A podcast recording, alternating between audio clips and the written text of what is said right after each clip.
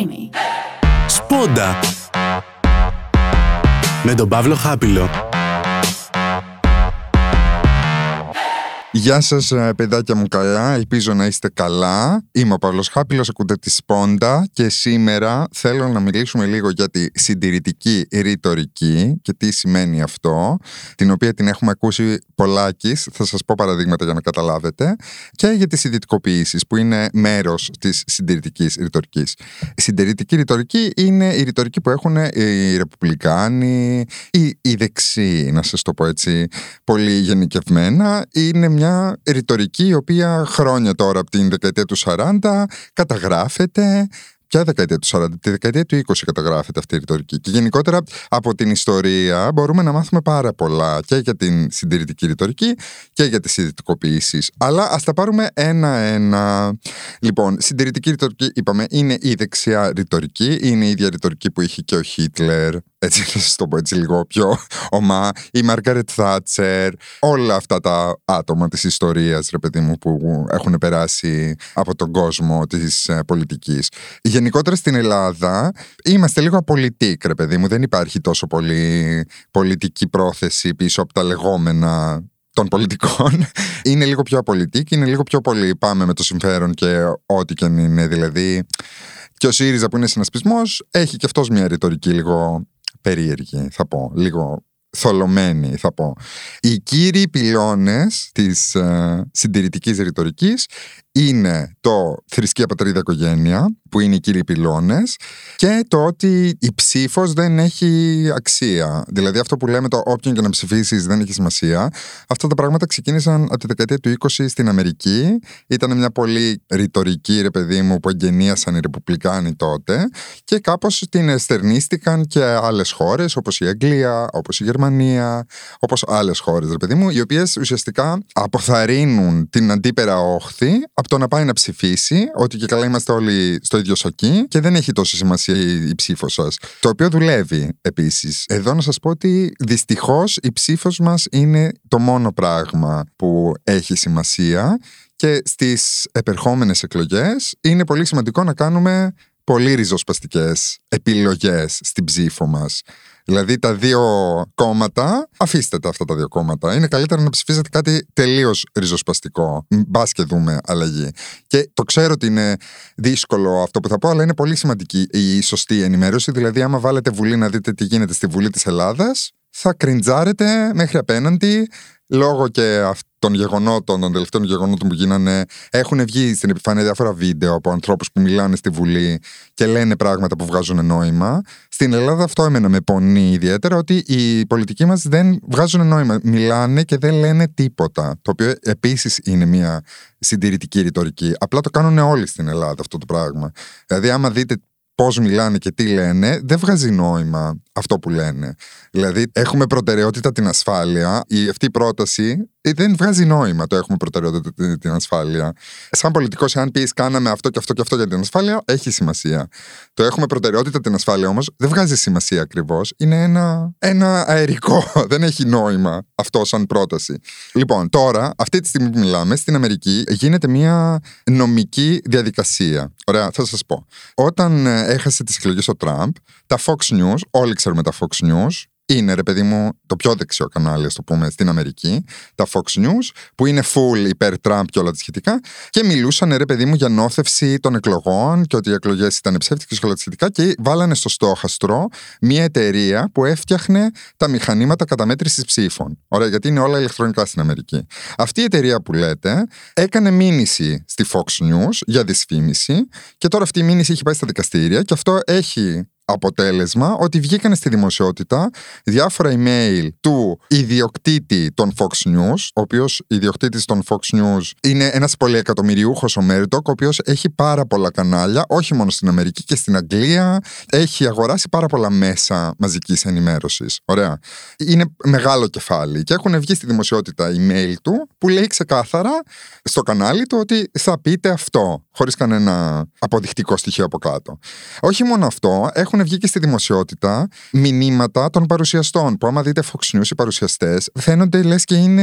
ε, Γιατί μιλάνε για τον Τραμπ, λες και είναι ο Θεός, ο αποσταλμένο από τον ε, Θεό, ο δεύτερος Χριστός, whatever. Ε, και είναι λίγο παράλογο όλο αυτό που γίνεται στα Fox News. Δηλαδή δεν υπάρχει κανένα δεδομένο πίσω από αυτά που λένε. Και έχουν βγει μηνύματα τα οποία οι ίδιοι οι παρουσιαστές κράζουν τον Τραμπ. Με λίγα λόγια ότι οι παρουσιαστές ξέρουν τι γίνεται, έχουν γνώση, παρόλα αυτά παίζουν το ρόλο τους στην τηλεόραση και λένε αυτά που τους λένε να πούνε. Αυτό γιατί σας το λέω. Σας το λέω για να συνειδητοποιήσετε ότι οι ειδήσεις πλέον σε όλες τις χώρες δεν είναι πραγματικές. Βγαίνουν εκεί, θα πούνε αυτά που τους συμφέρουν και αυτά που τους λένε να πούνε και δεν αφήνουν πολύ κόσμο που έχει άποψη να βγει στο κανάλι να μιλήσει και να πει ε, την άποψή του. Οπότε μην εμπιστεύεστε το, να είστε λίγο πιο ψηλιασμένοι με αυτά που ακούτε γενικότερα και ότι είναι όλα κάπως στοχευμένα. Επίσης ένας κοινός παράγοντας, ρε παιδί μου, της ε, συντηρητικής ρητορικής είναι η, η αποφυγή των ευθυνών. Δηλαδή θα βρούμε οτιδήποτε άλλο να φταίξουμε, εκτός από αυτούς που φταίνε, θα βρούμε έναν αποδιοπομπαίο τράγο και θα τα ρίξουμε όλο το φταίξιμο πάνω στον αποδιοπομπαίο τράγο. Είτε αυτός είναι ο Ομπάμα, είτε αυτός είναι ο Biden, είτε αυτός είναι ο Σταθμάρχης. Δηλαδή το ότι ήταν μόνος ο Σταθμάρχης. Δεν φταίει ο Σταθμάρχης που ήταν μόνος του, αλλά φταίνε άλλα πράγματα. Φταίει μια, ολο- έχει υπάρχει μια ολόκληρη εταιρεία από πίσω. Τέλος πάντων. Λοιπόν, οι δυτικοποιήσει. Πάμε στις δυτικοποιήσει τώρα. Υπάρχει η συντηρητική ρητορική, πάει με την αγορά και έχει πολύ οικονομική, ρε παιδί μου, βάση, συντηρητική οικονομική βάση, που είναι, ρε παιδί μου, η οικονομική βάση της αγοράς. Ότι ο ανταγωνισμός κάνει καλό, όλα αυτά. Τα οποία όλα αυτά έχουμε καταρριφθεί με τα χρόνια. Το πρόβλημα με τις δυτικοποιήσει ποιο είναι, ότι μία δομή Όπως είναι ο ΟΣΕ, όπως είναι η ΔΕΗ. Το σύστημα αυτό του ηλεκτρισμού, ας το πούμε, είναι ένα σύστημα που έχει χτιστεί χρόνια, δηλαδή χτίζεται τα τελευταία, δεν ξέρω κι εγώ, 100 χρόνια. Και όλα αυτά τα 100 χρόνια χτίζεται από την τσέπη των πολιτών, από τους φόρους. Που σημαίνει ότι η αξία, η αντικειμενική αξία αυτών των υποδομών είναι αμέτρητη. Είναι, δεν, μπορείς να την, δεν υπάρχει αριθμός που μπορεί να εμπεριέχει όλο αυτό τον κόπο, όλο αυτό τον κόπο των 30, 60, 70 χρονών που πληρώναμε φόρους για να χτιστούν αυτές οι υποδομές. Οπότε όταν ξεπουλάνε μια τέτοια δομή, όσο φτηνά και να την ξεπουλήσουν, είναι ακόμα πιο φτηνά από αυτό που αξίζει. Δηλαδή, αν μια δομή αυτή αξίζει δισεκατομμύρια και το πουλήσουν 500 εκατομμύρια, το ένα δισεκατομμύριο που είναι η αντικειμενική αξία δεν αγγίζει καν τα πόσα λεφτά έχουν εξοδευτεί και το πόσο σκόπος έχει εξοδευτεί για να γίνει αυτή η δομή. Και γενικότερα αυτές οι δομές θα έπρεπε να είναι παράνομο να ιδιωτικοποιούνται, γιατί είναι κληρονομιά των πολιτών αυτά τα πράγματα. Γι' αυτό είναι κρατικές. Γιατί είναι κληρονομιά των ανθρώπων που ζουν σε αυτή τη χώρα και πληρώνουν φόρους. Και όλες οι ιδιωτικοποιήσει, ειδικά των τρένων, που έχουν γίνει στην Ευρώπη, στην Αγγλία για παράδειγμα, υπήρχε ένα μεγάλο σπρώξιμο ιδιωτικοποιήσεων των τρένων πριν μια δεκαετία. Μέσα σε μια πενταετία γίνανε δύο δυστυχήματα, όχι σαν αυτό που έγινε εδώ στην Ελλάδα. Και μετά βγήκε μια κυβέρνηση και τα ξανά έκανε κρατικά. Τα ξανακρατικοποίησε όλα αυτά. Γιατί, να σας το πω πιο απλά, μια ιδιωτική εταιρεία, το μόνο που σκέφτεται είναι το κέρδος. Ωραία. Μια κρατική εταιρεία, ό,τι κέρδος έχει, θεωρητικά πάντα, όλο αυτό το κέρδος επιστρέφει στη δομή, στις υποδομές, για να γίνει αναβάθμιση και όλα τα σχετικά. Επιστρέφει στον κόσμο που δουλεύει σε αυτές τις δομές και όλα τα σχετικά. Μία ιδιωτική εταιρεία, το μόνο που θέλει είναι να αυξήσει το κέρδος της και να αυξήσει την ανάπτυξη. Λέξη κλειδί. Ανάπτυξη. Τι σημαίνει ανάπτυξη; Ανάπτυξη σημαίνει η αύξηση του κέρδους της κορυφής. Δηλαδή, θέλω να σκεφτείτε ότι έχουμε μια πολυκατοικία που είναι μια δομή. Η ανάπτυξη σημαίνει ότι κάναμε πιο μεγάλο το ρετυρέ. Που αυτό βοηθάει μόνο αυτό που μένει στο ρετυρέ. Και δεν σημαίνει ότι, ξέρεις, κάναμε καλύτερη υποδομή από κάτω για να στηρίζεται το ρετυρέ. Ανάπτυξη σημαίνει ότι α, μεγαλώσαμε το ρετυρέ και το κάναμε πιο πολυτελές. Αυτό σημαίνει ανάπτυξη. Δεν είναι καθόλου καλό πράγμα η ανάπτυξη. Αλλά έχουμε κολλήσει με αυτή τη λέξη, που είναι καπιταλιστικός όρος η ανάπτυξη. Έχουμε κολλήσει με αυτή τη λέξη και θέλουμε κάθε χρόνο μεγαλύτερη ανάπτυξη, μεγαλύτερη ανάπτυξη, μεγαλύτερη ανάπτυξη. Για να έχεις όμως τέτοια ανάπτυξη, πρέπει από κάπου να κόψεις. Και συνήθως κόβεις από τη βάση. για να χτίσεις τα ψηλά.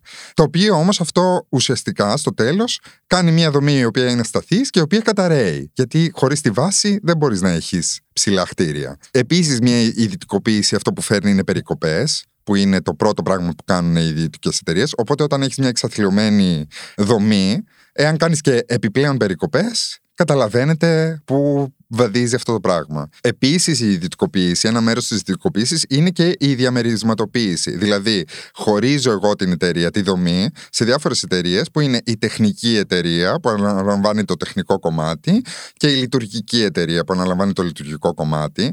Το οποίο αυτό όμως προκαλεί μια ρήξη στις ευθύνες. Δηλαδή, ο ένας λέει Α, φταίει η τεχνική εταιρεία, ο άλλος λέει Α, φταίει η λειτουργική εταιρεία και στο τέλος δεν γίνεται ποτέ τίποτα. Γιατί κακά τα ψέματα και οι άνθρωποι δεν θέλουν θέλουν να φορτώνονται ευθύνες αλωνών. Αλλά μια δομή, οι ευθύνες είναι για όλους και θα έπρεπε όλοι να δουλεύουν για να γίνεται καλύτερα η ίδια η δομή. Ένα παράδειγμα είναι η ΔΕΗ και η ΔΔΕ, η Τρενοσή και η Hellenic Train. Αυτά τα πράγματα, αυτές οι διαμερισματοποιήσεις δεν βοηθάνε κανέναν. Κανέναν δεν βοηθάνε. Ούτε τους εργαζόμενους βοηθάνε, ούτε τους χρήστες της δομής. Εγώ τώρα γιατί σας τα λέω όλα αυτά, σας τα λέω γιατί είναι ιστορικά αποδεδειγμένα πράγματα ότι δεν βοηθάνε τέτοιες δομές. Και θα έπρεπε ιστορικά να τα ξέρουμε αυτά τα πράγματα. Οι πολιτικοί πολύ περισσότερο, αλλά είναι σημαντικό να τα ξέρουν και οι πολίτες αυτά τα πράγματα. Για να κάνουμε ενημερωμένες ε, αποφάσεις στους ψήφους μας. Whatever. Ένας άλλος σημαντικός ε, πυλώνας της συντηρητικής ε, ρητορικής που τον βλέπουμε πάρα πολύ στην Ελλάδα σήμερα είναι η καταστολή. Επενδύουμε λεφτά σε συστήματα καταστολής. Νομίζω καταλαβαίνετε όλοι τι λέω. Έτσι ώστε όταν έρθει η ώρα και ο κόσμος έχει οργή και θυμό και όλα τα σχετικά, να μπορούμε να καταστήλουμε το θυμό και την οργή. Και αντί να επενδύουμε αυτά τα πράγματα στις δομές που εξυπηρετούν το λαό, τα επενδύουμε σε δομές που δεν εξυπηρετούν το λαό τόσο πολύ και όχι μόνο αυτό, εξυπηρετούν και κάποια συμφέροντα πολύ περισσότερο. Το οποίο είναι πασιφανέ τα τελευταία χρόνια στην Ελλάδα το πόσα λεφτά έχουν πάει στην αστυνομία και όχι, για παράδειγμα, στο πυροσβεστικό σώμα, που είναι πολύ πιο σημαντικό το πυροσβεστικό σώμα. Λέω εγώ τώρα. Ότι δεν έχουμε πυροσβέστες, αλλά έχουμε αστυνομικούς. Αυτό είναι λίγο πρόβλημα. Ή ότι δεν έχουμε υγειονομικό προσωπικό και έχουμε αστυνομικούς. Αυτό το πράγμα είναι μεγάλο πρόβλημα. Είναι, δηλαδή είναι σοβαρό σύμπτωμα και θα έπρεπε όλοι να ανησυχούμε πάρα πολύ για αυτό το σύμπτωμα. Και ότι οι πολιτικοί συνεχίζουν να λένε αερολογίες και να μην μιλάνε με πράξεις. Γιατί οι πράξεις είναι το μόνο πράγμα που μπορεί να γίνει. Τώρα θα μου πεις, τα έχουν ιδιωτικοποιήσει ώρα, τώρα τι μπορούμε να κάνουμε; Κάνουμε, μπορούμε να κάνουμε πολλά. Το να ξανακρατικοποιήσεις κάτι είναι πάρα πολύ εύκολο. Μία ψήφος στη Βουλή είναι, δεν είναι τίποτα άλλο. Και ο μόνος που χάνει από αυτό είναι η εταιρεία που επένδυσε σε εισαγωγικά στο να ιδιωτικοποιηθούν οι δομές. Οπότε ευελπιστώ με τις επόμενες εκλογές να γίνουν κάποιες έτσι δυνατά σοκ στην πολιτική της χώρας και να αλλάξουμε λίγο μυαλά.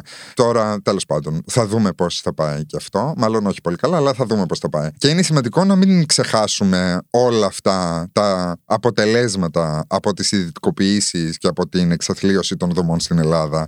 Γιατί είναι πολύ πιθανόν μέχρι να γίνουν οι εκλογές να τα έχουμε όλοι ξεχάσει και να είμαστε όλοι τραλαλή τραλαλό και να βλέπουμε το προσωπικό μας συμφέρον. Το καταλαβαίνω αυτό το να βλέπουμε το προσωπικό μας συμφέρον. Επίσης, είναι σημαντικό να δούμε και την ιστορία Δηλαδή, οι Έλληνες είμαστε έτσι όπως είμαστε, γιατί για πάρα πολλά χρόνια ζούσαμε υποκατοχή και έπρεπε να βρούμε τρόπους να επιβιώσουμε και να εξελιχθούμε στα μουλοχτά, να σας το πω έτσι.